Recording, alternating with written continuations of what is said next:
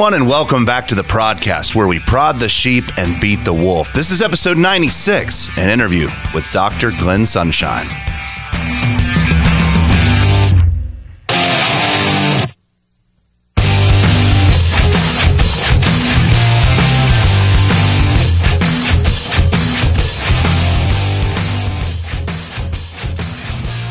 And welcome back to another episode of the podcast. This is a special edition. We've been doing interviews throughout this series called A Practical Postmillennialism, where we're just trying to look at what is postmillennialism practically. Uh, it's been my contention throughout this series that your view of the end times will affect the way that you live in our time. And we've been looking at a variety of different views. Well, today I'm so blessed that we're going to have Dr. Glenn Sunshine on the podcast we're going to be talking about a view called Radical Two Kingdoms. But before we get there, I just want to introduce my guest. Um, I got to know Dr. Glenn Sunshine uh, probably eight, nine years ago, maybe at, at a church in New England where he came to teach a class called Perspectives. I went to the book table, bought a couple books, very much enjoyed them. The one that I remember the most is Why You Think the Way You Think, which it's a great book. I would totally plug that for anyone who is listening. Also, since then, uh, Dr. Sunshine has written a book called Slaying Leviathan, which is sort of a uh, a modern update to Lex Rex and some of those with political theory. It's a lot of that. I very much enjoyed that, learned a ton from that. And brother, what else is there? There's the Pugcast that you have. There's you were a university professor. Now you're busier than ever. Help fill in the gaps of who you are for our audience, my friend. Okay. Well, um, you know, the standard, my standard introduction I'm a retired history professor. I am a senior fellow at the Colson Center for Christian Worldview, which means I write a few articles every month for Breakpoint and teach mm. in the Colson Fellows program. I do a monthly Q&A uh, that in-house is called Stump the Chump uh, for them. Um, that's in my house. Um, Along with that, I'm a ministry associate at Reflections Ministries doing curriculum development and helping produce content.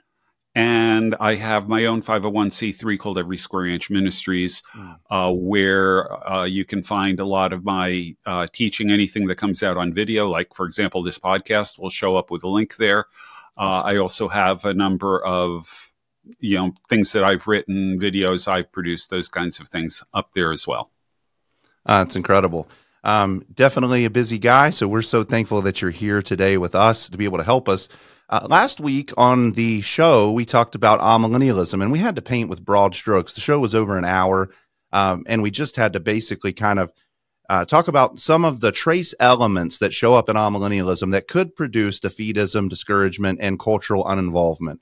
And I wanted to take a specific episode to bear, to burrow down into one particular strain of amillennialism that I, I didn't have time to cover, and I'm glad we're doing this today, called um, radical two kingdoms view or radical two kingdoms amillennialism.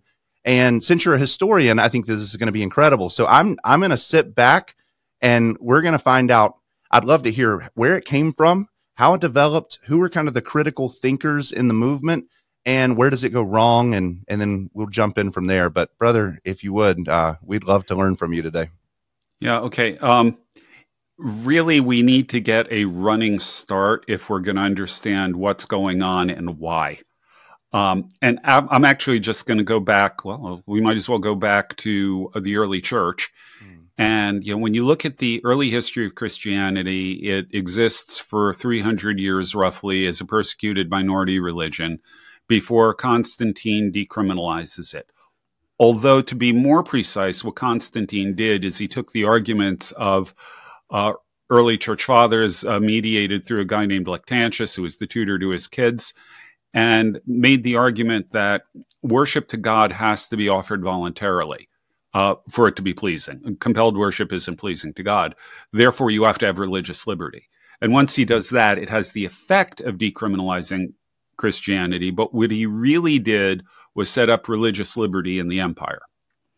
Now, from under Theodosius, uh, Christianity becomes the imperial religion, but they still don't persecute the pagans.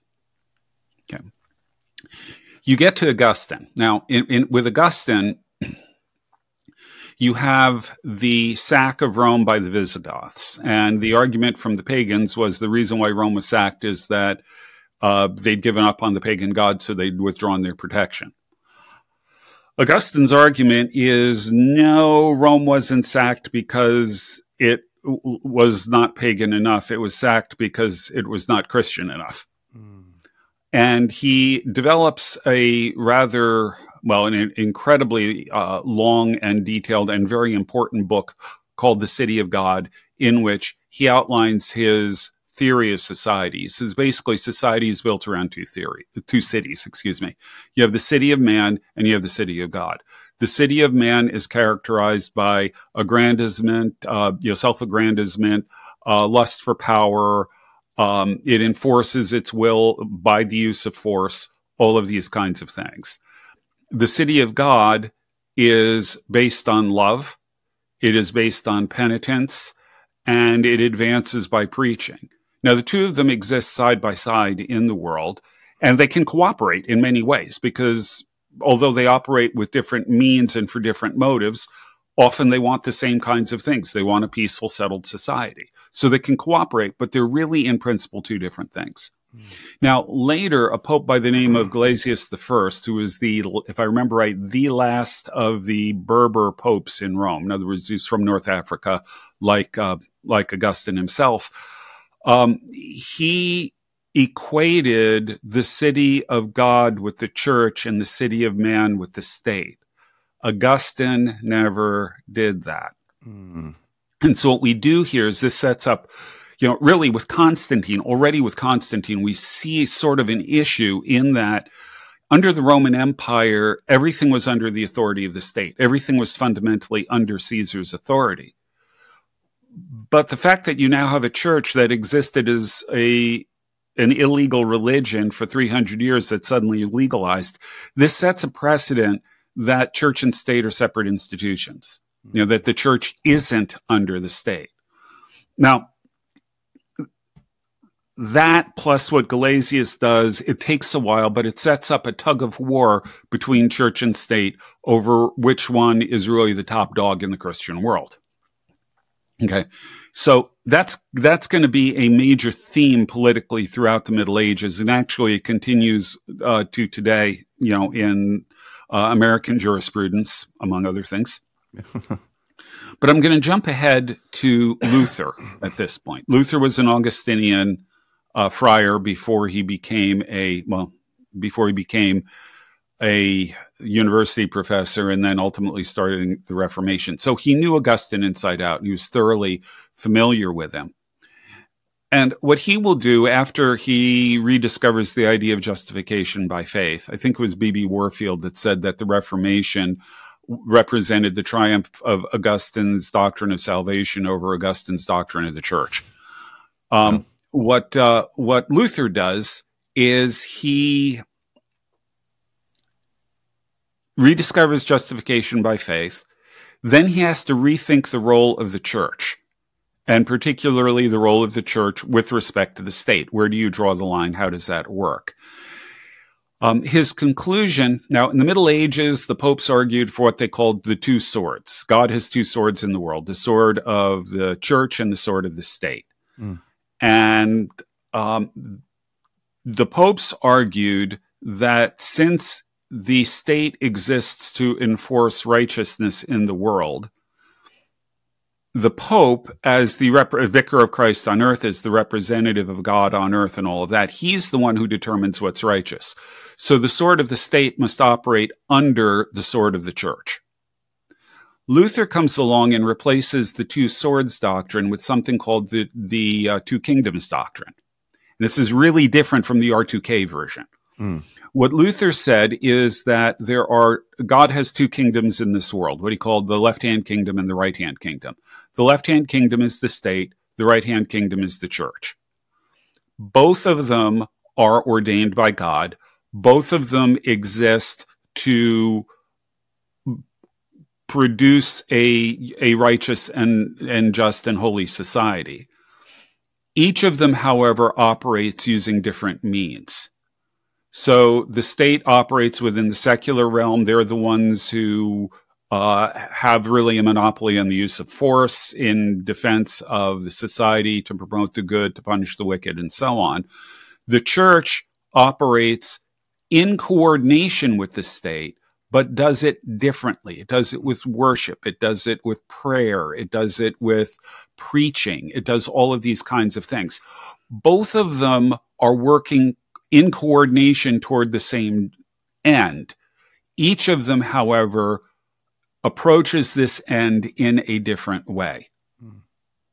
And Luther was actually quite content to allow the state a great deal of authority uh, over the church in terms of regulating worship, in terms of appointing bishops, all of those kinds of things.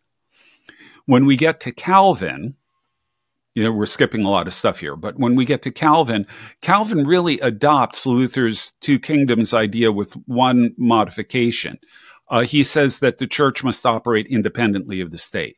So, for example, in a lot of places, um, the state determined things like excommunication. Uh, Calvin insisted that that is an ecclesiastical function. That's something for the church to do. Yeah. They're the ones who have to administer that. So he has a much clear separation between church and state than Luther does. Mm. And these ideas will then pass to the uh, to the Huguenots, uh, to the uh, Puritans, sometimes directly from Geneva, sometimes from the French. Mm-hmm. And this is going to inform a lot of the thinking of the Puritans uh, with respect to church state relations. The state exists um, to promote Christianity, to promote the true gospel. That is part of its purpose. It's got other purposes as well, but that's part of it. And that means that the, the state and the church must work together and the state has to cooperate with the church as much as the other way around. Mm. You know, that's essentially the idea that you're getting coming out of the Puritans. That gets brought into, um, into America. Now, I should note briefly here, back to the Reformation for a moment, that there's a third view out there of church and state. Um, you know, well, you've got the Catholic view, of course. You you've got the Lutheran, you've got the Calvinist modification of it. You then also have the Anabaptist view, mm-hmm. and the Anabaptist view basically says, you know, there there's a lot of stuff in Scripture about, uh, you know, about uh, two ages. You know, we've got this age and we've got the age to come. Um, and to the Anabaptist mind, this age corresponded to the state, to society, all of those kinds of things. The age to come was the province of the church. Mm. And so the Anabaptists, it takes a little while. They're not here immediately. But the Anabaptists will ultimately develop the idea that church and state are each a hermetically sealed institution where one does not interfere with or touch the other. The church is something totally different from the state, it's totally different from society, uh, all of those kinds of things. Uh, technically, if you follow uh, uh sociologist Ernst Troeltsch, uh, this makes the Anabaptists sectarians. Hmm. Sectarians see, by Troeltsch's terminology, a sectarian sees their their they see themselves as an elite religious minority, moral minority in a sinful age. And sectarians tend to have high standards for becoming a member. You have to prove you're worthy, high standards for staying in. All of this applies in spades to the Anabaptists. Yeah. But again, this notion of a radical dualism between church and state is really an Anabaptist phenomenon a modern day example maybe would be Hutterites and uh, and Amish, as far as the Hutterites, Amish, yeah. yeah, yeah, those are historical Anabaptist groups. They're coming. They're coming straight out of that. Mm. Okay, so now we'll jump ahead a few more centuries. We get to the evangelical awakenings in Britain and in America. There, uh, the characteristics of evangelicalism, um, according to I think it's Bebbington, uh, he defined a number of things that characterize the evangelical movement. One of them is uh, an emphasis on conversion.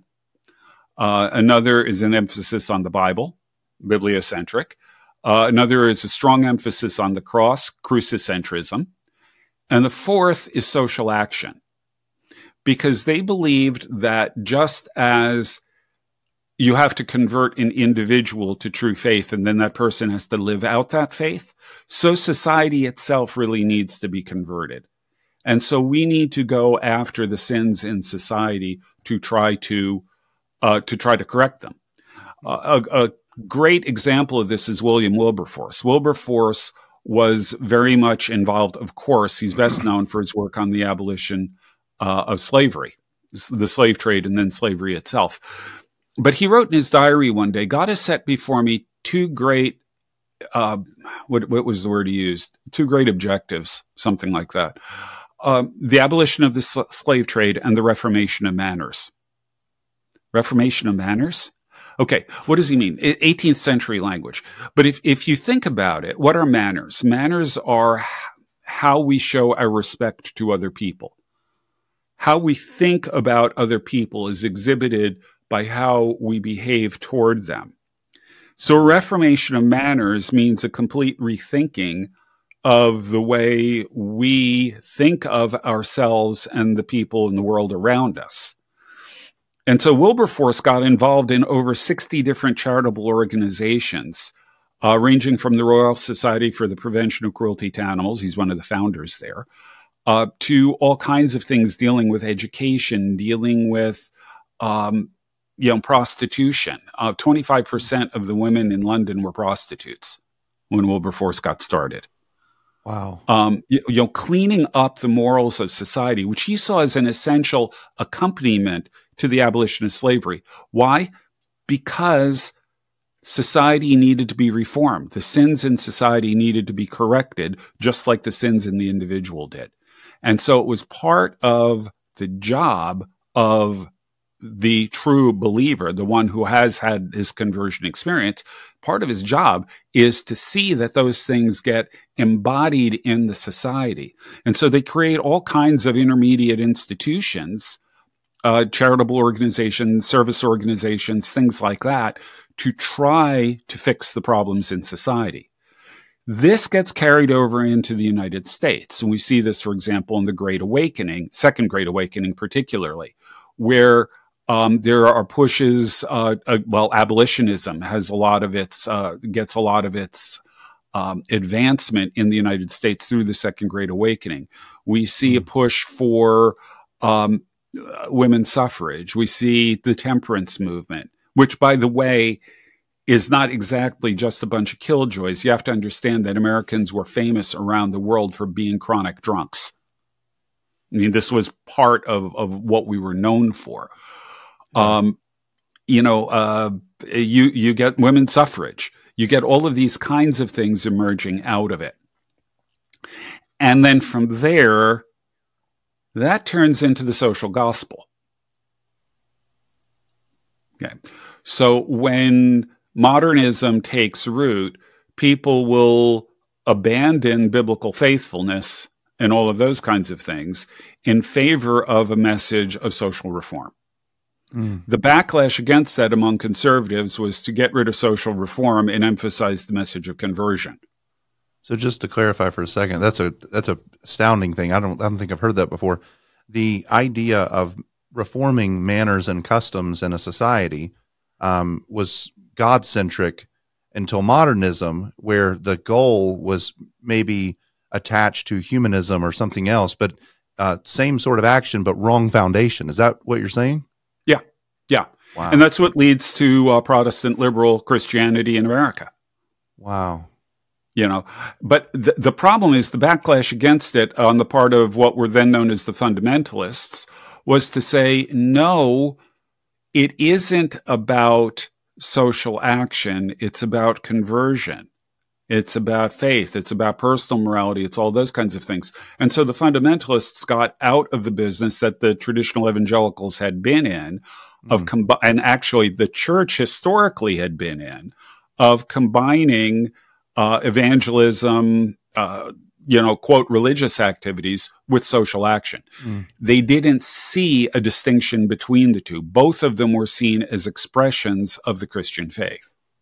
So instead of reclaiming a theocentrism, they lopped off the action and went to a spiritual onlyism or a you know something similar to that. Right. Right. Um, but then you get uh, starting in the late 40s with people like Carl Henry, then in the 50s with uh, Billy Graham, uh, Francis Schaeffer coming along, things like that. You begin to get a reform movement, as it were, within fundamentalism that becomes known as evangelicalism, that is a more socially engaged version of it. Um, now that is going to take us to the kind of work that I did for quite a while for the last eight years of Chuck Colson's life. I was working pretty closely with him on on all the worldview stuff, and the idea there is was fundamentally that the lordship of Christ.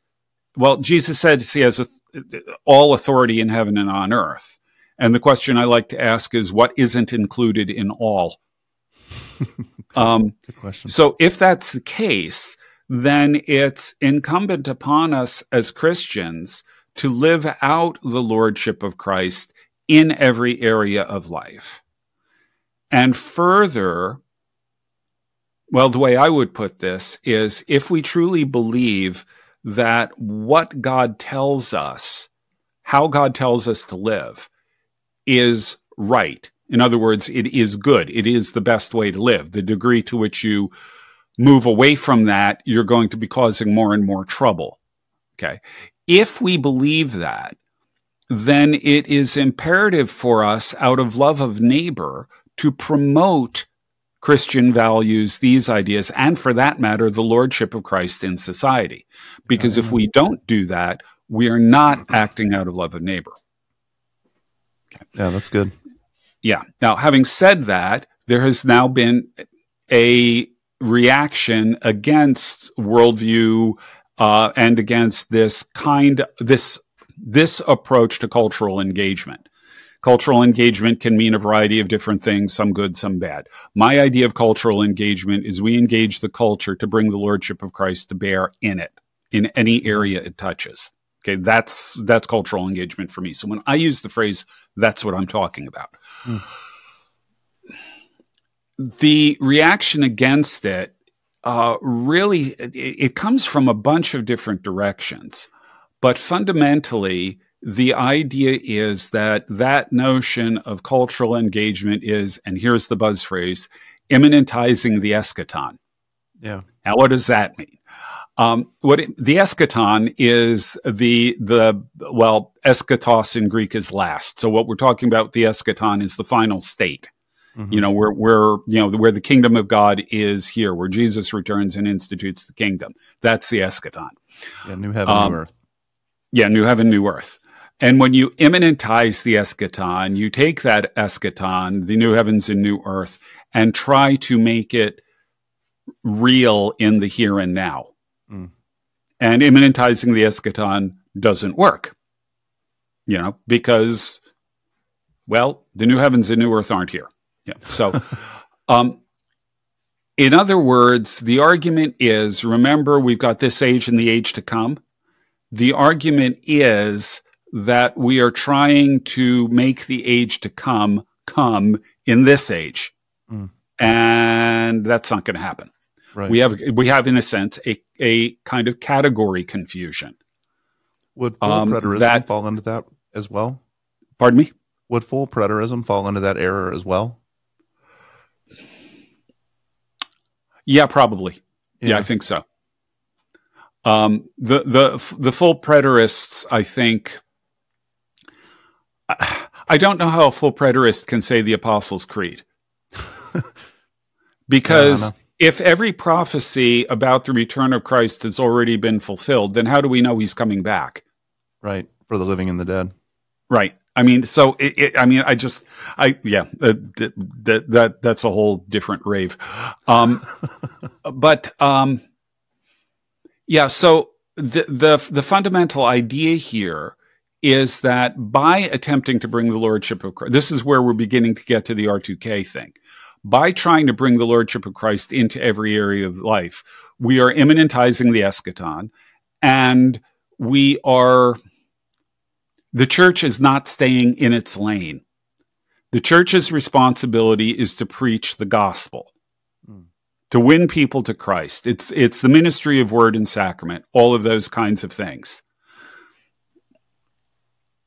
And the assumption is that when we talk about the kingdom, we're talking about the church. Yeah. Now, at this point, I'm going to stop and start giving some critique. We haven't gotten to the the full R2K yet, but at this point, there it's important for us to stop here and take a look at what's going on. First of all, the assumption that the church is the same as the kingdom. I don't think that's really borne out in Scripture. Mm-hmm. I think the church is the vehicle by which the kingdom is present, but the kingdom is not the same thing as the church. Jesus never equates them. Right. You know, he says, "You're Peter, and upon this rock I will build my church." But he's constantly talking about the kingdom. He's not talking about the church when he even says, right, the kingdom of God is in your midst before the church is founded. Mm, yeah. Uh, some translation difficulties there, but, but we won't get into that. Mm. Okay. Um, so, so that's number one. Number two, we've got to understand what a kingdom is. The Greek word basileia, uh, which we translate as kingdom, can mean a territory that's ruled by a king. That's one of the possible meanings. But there's another meaning which is really, I think, the foundation of that definition. And that's that the kingdom is the exercise of royal authority. So where a king is at, where, when, in whatever circumstance, a king is exercising royal authority, that's the presence of the kingdom. Hmm. To put it uh, you know, the analogy I always use if you're a Roman soldier and you're ordered to cross Hadrian's Wall and go into Pictland uh, on, on a mission, and you're doing this under Caesar, the kingdom is there, even though it's outside the boundaries of the empire, yeah. because royal authority is being exercised, it's being recognized, it's being obeyed, it's being carried out. Mm. Okay. Makes sense. Okay. So what is the kingdom of God? The kingdom of God exists wherever Christ's authority as King of Kings and Lord of Lords is recognized, is exercised, is obeyed. Mm. Okay. What is the extent of Jesus' authority? We just did this. What not included in all? Right. So we need to understand what a kingdom is and specifically what the kingdom of God is. The third point is we need to understand what the gospel is. You do find in one or two places in Paul's letters the gospel described as the gospel of salvation. The way Jesus described the kingdom, excuse me, Jesus described the gospel is it's the gospel of the kingdom. Hmm. It's the good news that God's authority is breaking into the world in opposition to Satan. And so, what does Jesus do when he's preaching? He's not just proclaiming the kingdom, he's healing the sick, raising the dead, cleansing lepers, casting out demons. Oh, and by the way, when he sends out the 12 and the 70 on their preaching missions. What does he tell them to do? Mm. Heal the sick, raise the dead, cleanse lepers, cast out demons, and tell them that the kingdom is at hand. In other words, the commission that Jesus gave his evangelists, his the people who were going out f- to spread the kingdom, the mission that he gave them is the same mission that he himself was exercising. I like to summarize this as show and tell. Show him what the kingdom looks like and tell him about it. Mm. So that's what the gospel of the kingdom is. And if the church's mission is to advance the gospel. One would hope it's the gospel of the kingdom. Right. One would hope it's equipping people to go out and, well, heal the sick, raise the dead, cleanse lepers, and cast out demons. Right. Or, at the very least, to demonstrate what the lordship of Christ and the kingdom of God looks like in all places where his authority extends, which is everywhere. Everywhere.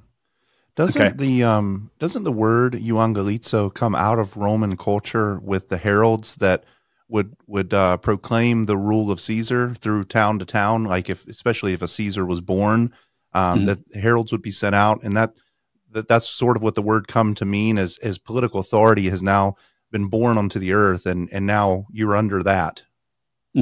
Yeah. Well, well, let, let's add to that. The fundamental Christian confession is Jesus is Lord. That's the first and earliest uh, Christian confession. Yeah. That is an inescapably political statement in the Roman Empire because what they would say, their de facto creed is Caesar is Lord.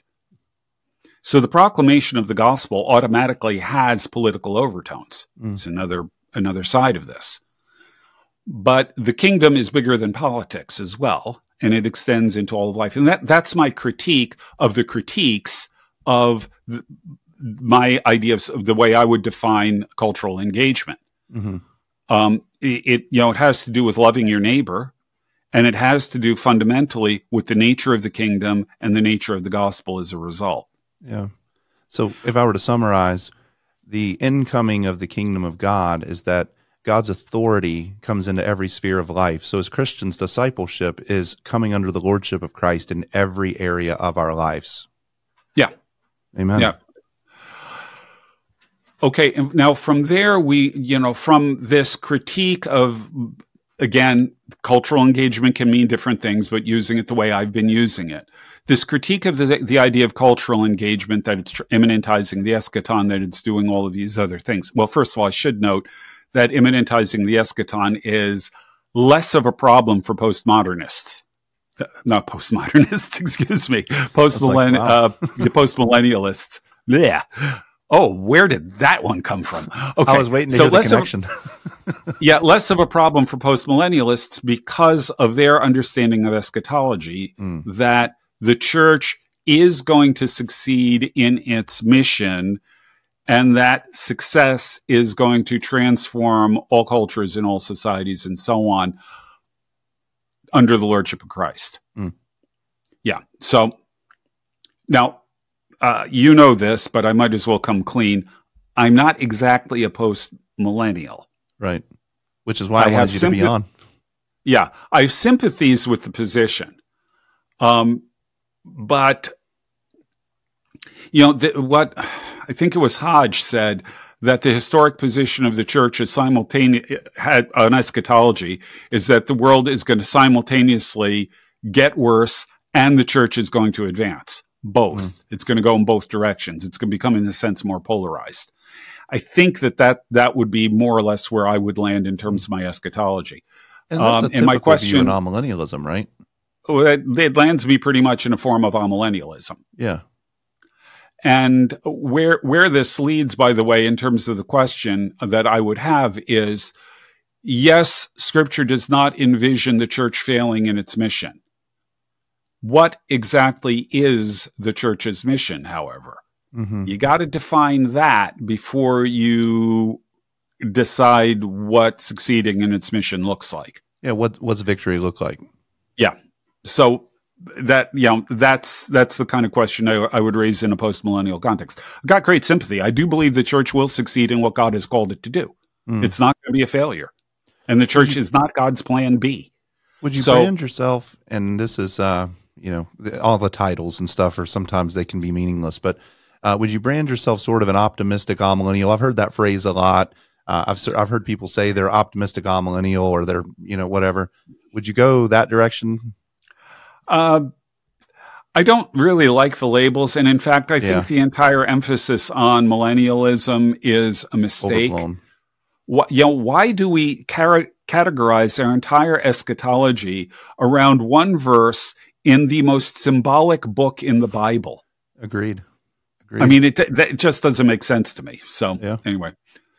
All right. Well, in, in, in any event, from this foundation, where we were, from this foundation of this critique of the cultural engagement model of the gospel, there are some people who take the next step and will argue that Christians should not be involved in any way in politics. Hmm. That, in fact, you know this world is you know it you know it, it's corrupt you know the early church didn't get involved in political stuff Uh, Jesus didn't get involved in political stuff. His kingdom is not of this world. Our citizenship is in heaven. It's not in this world.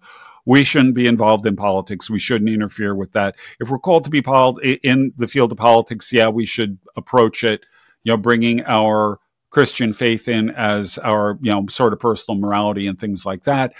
But it's not something that we should be trying to, you know, we, we shouldn't be trying to base uh, law or policy around biblical principles because that's the church's job. It's not the state's job. And when you cross those lines, it's going to cause problems.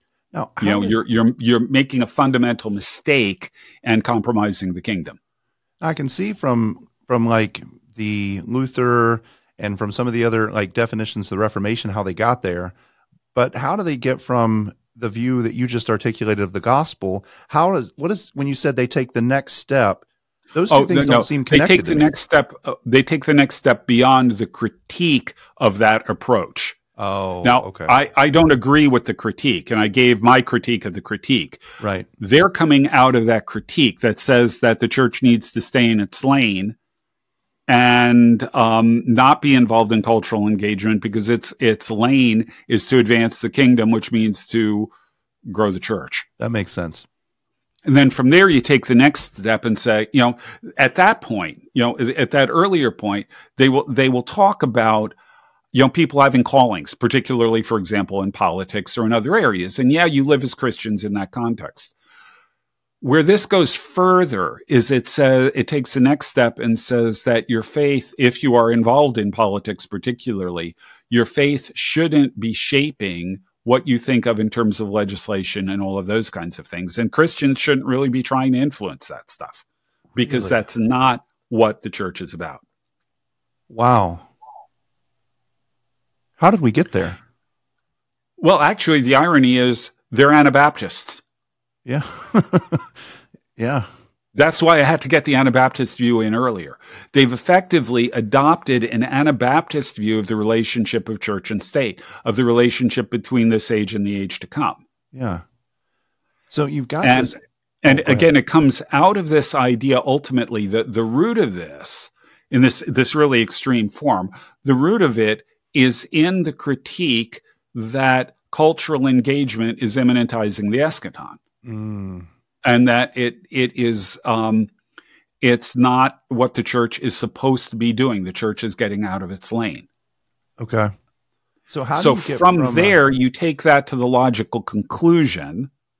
I would argue it's actually reductio ad absurdum but it, but in any event you take it to the logical conclusion that says that christians shouldn't be involved in politics. Got you. So how do you get from a faithful, like I think amillennialism is a faithful view, and uh, we have many brothers who and sisters who believe this, and and you know I critique it in some ways, but not like I would dispensationalism. So how do we get from a robust theological view of the end times, uh, named millennialism, to this what you're talking about? What's the bridge between those two concepts? well I, i'm not sure that they get there through the lens of eschatology Mm, again except for the distinction between this age and the age to come okay. you know, except for that distinction, they're coming into it from a different route. And I would suggest that rather than their, in this case, rather than their eschatology shaping their theology, their theology may be shaping their eschatology. Okay. Um, yeah, it. I, I don't find the view at all persuasive. I find it rather baffling. Mm. Um, and again, for all of the reasons that I've already articulated. Yeah. Um, I think that, you know, I, I've argued that having a biblical worldview means understanding what the lordship of Christ means in every area of life. Right. That's my one sentence definition of a biblical worldview. I've been I was teaching this with Chuck Colson. You know, I've done I've done this on all, all kinds of, of places, but that's how I I end up summarizing it, and I think that that's correct. Mm-hmm. You know, what is the point of Jesus saying all authority in heaven and on earth is given to me, and therefore go and make disciples of all nations? Amen. How do you disciple the nations if you're not going to be doing something with with their politics? Right. You know, how, what what does it mean what does it mean to disciple a nation, but to leave its government and its laws completely separate from Christian truth? Right. How do you how do you do that? What does that even look like? Right. And that's you know, so that it seems to me is, is, the the fatal flaw in a lot of ways um, in the R2K version. By the way, R2K is either Reformed Two Kingdoms or Radical Two Kingdoms. People argue back and forth over what it stands for, but it's one or the other. But but the, I would argue you'd have to go Radical Two Kingdoms because there's an earlier Reformed Two Kingdoms coming out of Calvin that's very different from this. Yeah, and by radical you just mean that the two kingdoms are so set apart from one another, eh, like a Venn diagram, except they don't touch at all. They're right. mutually exclusive kingdoms. Yeah, and and keep in mind the word radical comes from the Latin word radix, which means root. Mm. So at at its root, there are two kingdoms that are completely different. Okay. You know, or radical in the sense that we're going to take the two kingdoms view and make it, well, in all honesty, pretty extreme. Now, in the history of all of this, um, where does this show up? Like, where does it begin? Where does it inculcate? Where is it at today? Um, you know, who are the it, proponents? This is this is actually again, except for the Anabaptists, this is actually a pretty new idea. It it really only goes back, as near as I can tell, for a few decades, if okay. that. Yeah, maybe twenty years. I I, I sort of guesstimate. I'd have to uh, check the dates, but this this is largely an early 21st century phenomenon. It it really, again, except for the Anabaptists, I don't really see any real evidence of this kind of thinking going back through history, mm. except perhaps in the early church. I've, Why uh, the early church? Um, well, let's note what what is the situation of the church in the first 300 years? Did they have any opportunity, any chance of influencing policy? Mm. Well, in one sense, no, but in another sense, yes. How did they do it? They wrote it by writing works defending Christianity and saying, you know, the persecution of the church is really misguided. Mm. We are not the people you claim we are. Well, what are they trying to do when they do that? They're trying to shape royal policy. They're trying to change imperial policy toward the Christians. Mm. But they didn't go any further than that because, frankly, they had no opportunity. Once they got opportunity, then they began pushing the church, uh, pushing the state, excuse me, toward biblical values. So you see, within 80 years of the Edict of Milan, you're seeing, it might even be shorter than that, you're seeing uh, Christian writers like uh, some of the Cappadocians arguing against slavery. Mm. Didn't happen earlier, but they didn't have any opportunity. Once mm. the opportunity came, people started saying, okay, what are the implications of the faith now that we're in this situation where maybe we can start influencing things? Mm. And in a republic, we have a particular responsibility because as citizens in a republic with voting rights, we have the opportunity to influence our government. Right. And if we really believe Jesus is Lord of all, he's Lord of Washington, D.C. May not look like it, but he is. And so we, as people who exist as his stewards, as his representatives hmm. uh, in this world, um, it's our responsibility to see to it that his interests and his lordship is advanced in any and every area in every way we can. Yeah. Which includes our voting, our lobbying, our letters to the editor, whatever it is we can do to right. help shape policy. Because now, Jesus is Lord. Now, would a R2K adherent, would they not vote or be isolationist from culture in those ways? Or how do they, how do they parse that out? I th- I don't know exactly how they do that. I haven't known enough R2K people personally, but I do know people who don't vote. Mm. You know, I do know people who say, I'm not a citizen of this world, I'm a citizen of heaven. And therefore, even though the United States thinks I'm a citizen, I'm not, and I'm not going to vote. Okay. I do know people who are like that. Yeah. They're not necessarily R2K guys, so I don't want to speak for them because I don't have the direct personal experience with them. I've only read some of their material. Right.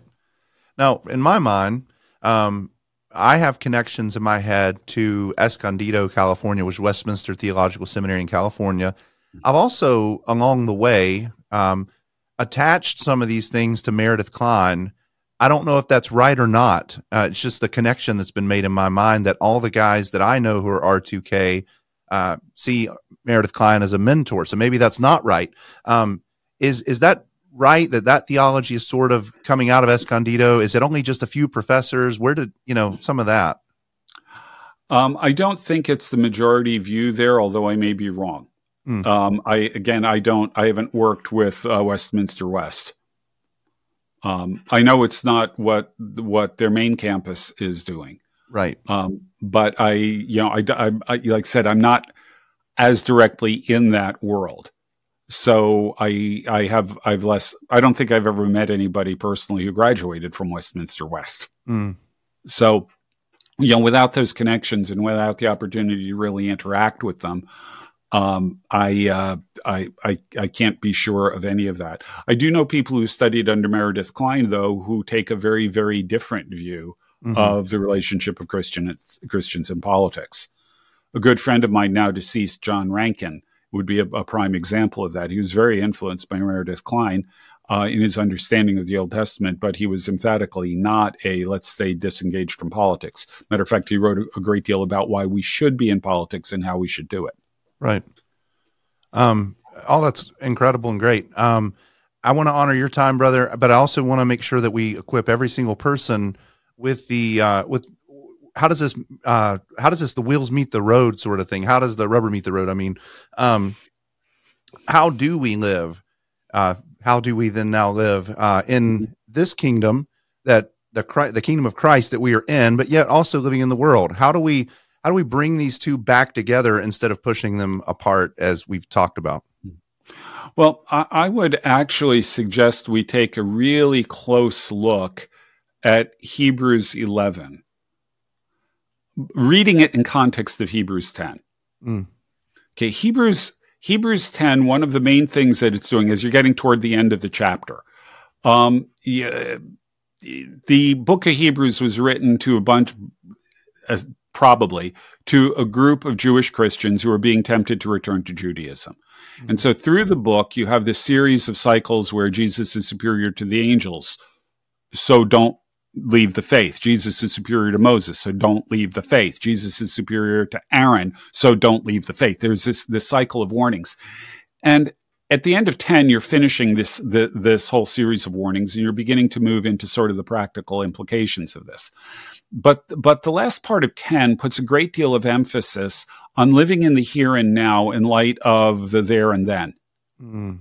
you know living your life now in light of invisible realities invisible both in the sense that they are things we cannot discern with our senses but invisible also in the sense that they are not yet present for us so you get that in 10. And then when you read 11, where you're talking about the great heroes of the faith, this is the catalog of the heroes of the faith, notice that over and over again, it talks about they're living now in light of what is to come.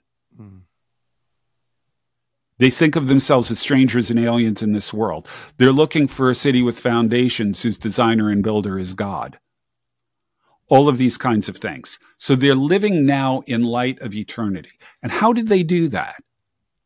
Well, what does it say? They conquered kingdoms. They did all kinds of things in this world, engaging even in politics. Mm. Many of the people, once you get past Moses, many of the people that they mention are judges, they're they're date they're you know they're kings they're they're all of these kinds of things and in a summary at the end he specifically talks about conquering kingdoms and things like that so these are people who recognize that their citizenship is in heaven but don't hesitate to work in this world mm.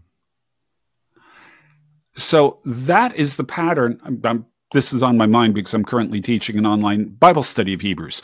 But but this is the pattern that I think provides a really useful picture of what we're supposed to do. You can't just write it off and say these guys were in the Old Testament. We're in the New Testament now. It works differently because the book of Hebrews isn't in the Old Testament. Okay. Mm-hmm. And the writer of Hebrews is saying this is the kind of way you should live.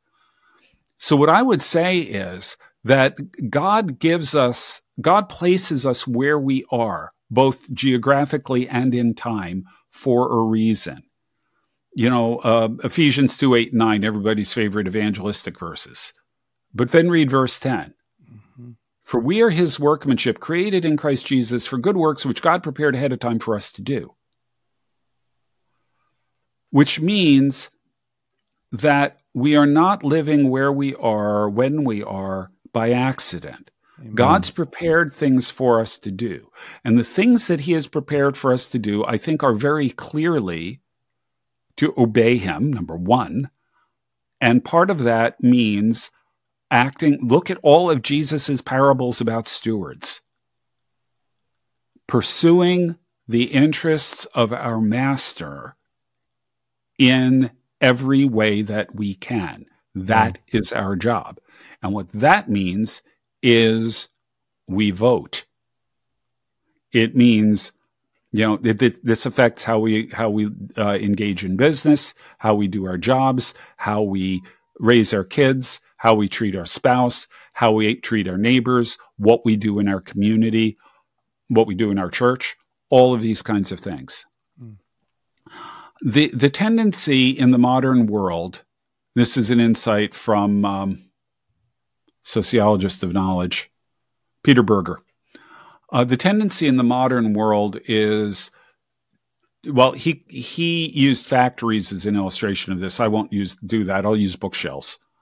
Um, the tendency in the modern world is to have a box for your family a box for school, a box for work, a box for your neighborhood, a box for recreation, uh, a box for health and fitness, um, a box for church, all of these kinds of things.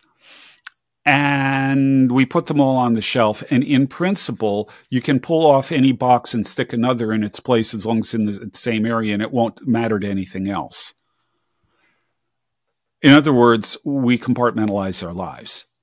The problem is that Christianity isn't one of these boxes, it's the bookshelf mm that holds all of these things together. And that's how we've got to live. The gospel of the kingdom affects everything that Jesus has authority over, which is all. Yeah. And so we need to be living that out. And I can't, you know, I can't give you specifics because everybody's different in terms of what they do, who they're with, what their personality is, what their gifts are, all of these kinds of things. But what we need to be doing is to be constantly looking to find ways in which we can live out and embody the lordship of Christ in everything we touch. Yeah. Because Jesus touches everything we do. It reminds me of the um, of the tagline out in Moscow: um, "All of Christ for all of life for all mm-hmm. the world." Yeah, yeah. Um, I I think that that is a that is a great great summary of what we're supposed to be doing. Amen, brother. Um, and I would we, say that oh. I would say that that's true whether you're a post mill, an mill or a pre mill. Yeah, it doesn't matter who you are. It doesn't matter what your eschatological view is. Your job is the same. Amen. So, Amen as we uh, as we conclude, where can we find you? What are you working on? Are you publishing anything new? I know that uh, you mentioned uh, Breakpoint. I've listened to uh, I listen every week to Breakpoint and the episodes that you're on, uh, as well as the other guests as well. But I I always pay attention when you're on. Great stuff. Uh, what else are you working on that we can be tuning into? Okay, well, I do two Breakpoint commentaries per month, um, sometimes an extra here or there. Uh, I work for Reflections Ministries. You won't see my stuff directly there. That's the, the we were going to be using me to produce my own material there, but uh, there are a variety of reasons they decided they really need to focus on Ken Boa, who's the guy who runs that ministry. They really need to focus on his stuff, largely because he's got literally thousands of things that he's produced and they really need to get that organized and out in a, in a coherent way. But reflections.org is a great, a great site. Um, I'm operating in the background there. Um, but then there's also uh, my ministry, which is called Every Square Inch Ministries. Yeah. And it's uh, the website is esquareinch.org, E S Q U A R E I N C H dot org. And that will have a lot of videos, a lot of links, things like that there. Yeah. Well, even your name ties into what we've been talking about this whole time. So, uh, excellent. Yeah. Excellent. Brother, thank you so much for coming on. I can't wait until the next time our paths cross in person. And uh, until we see each other again, may God richly bless you and thank you for being on the podcast. Well, thank you for having me. Amen. Thank you so much for watching another episode of the podcast. And a special thanks to Dr. Glenn Sunshine, who gave us his time today to be able to explain these things, and we're grateful for his time go to his website, check out his books. Everything I've read from Dr. Sunshine has been great, it's been helpful. So go check that out. Highly recommend it. Also, thank you for being here and supporting this show. If you'd like to support us even further, you can click the like button because that helps us move up the algorithm to compete with Mr. Beast and all of these other people because what we have to say actually is way better than what he has to say. He can give away a million dollars for a car, but we're giving away the truths of the gospel of Jesus Christ. So, like the video. Share the video. Help us by subscribing and clicking the bell icon so you never miss an episode. And if you want to help us even further, you can go to www.theshepherds.church and you can click on the giving tab. Every dollar that you give helps us make more of this content. It helps us to make this content even better and it helps us to reach more people. So, with that, thank you so much for watching another episode of the podcast, and we'll see you next time. God bless you.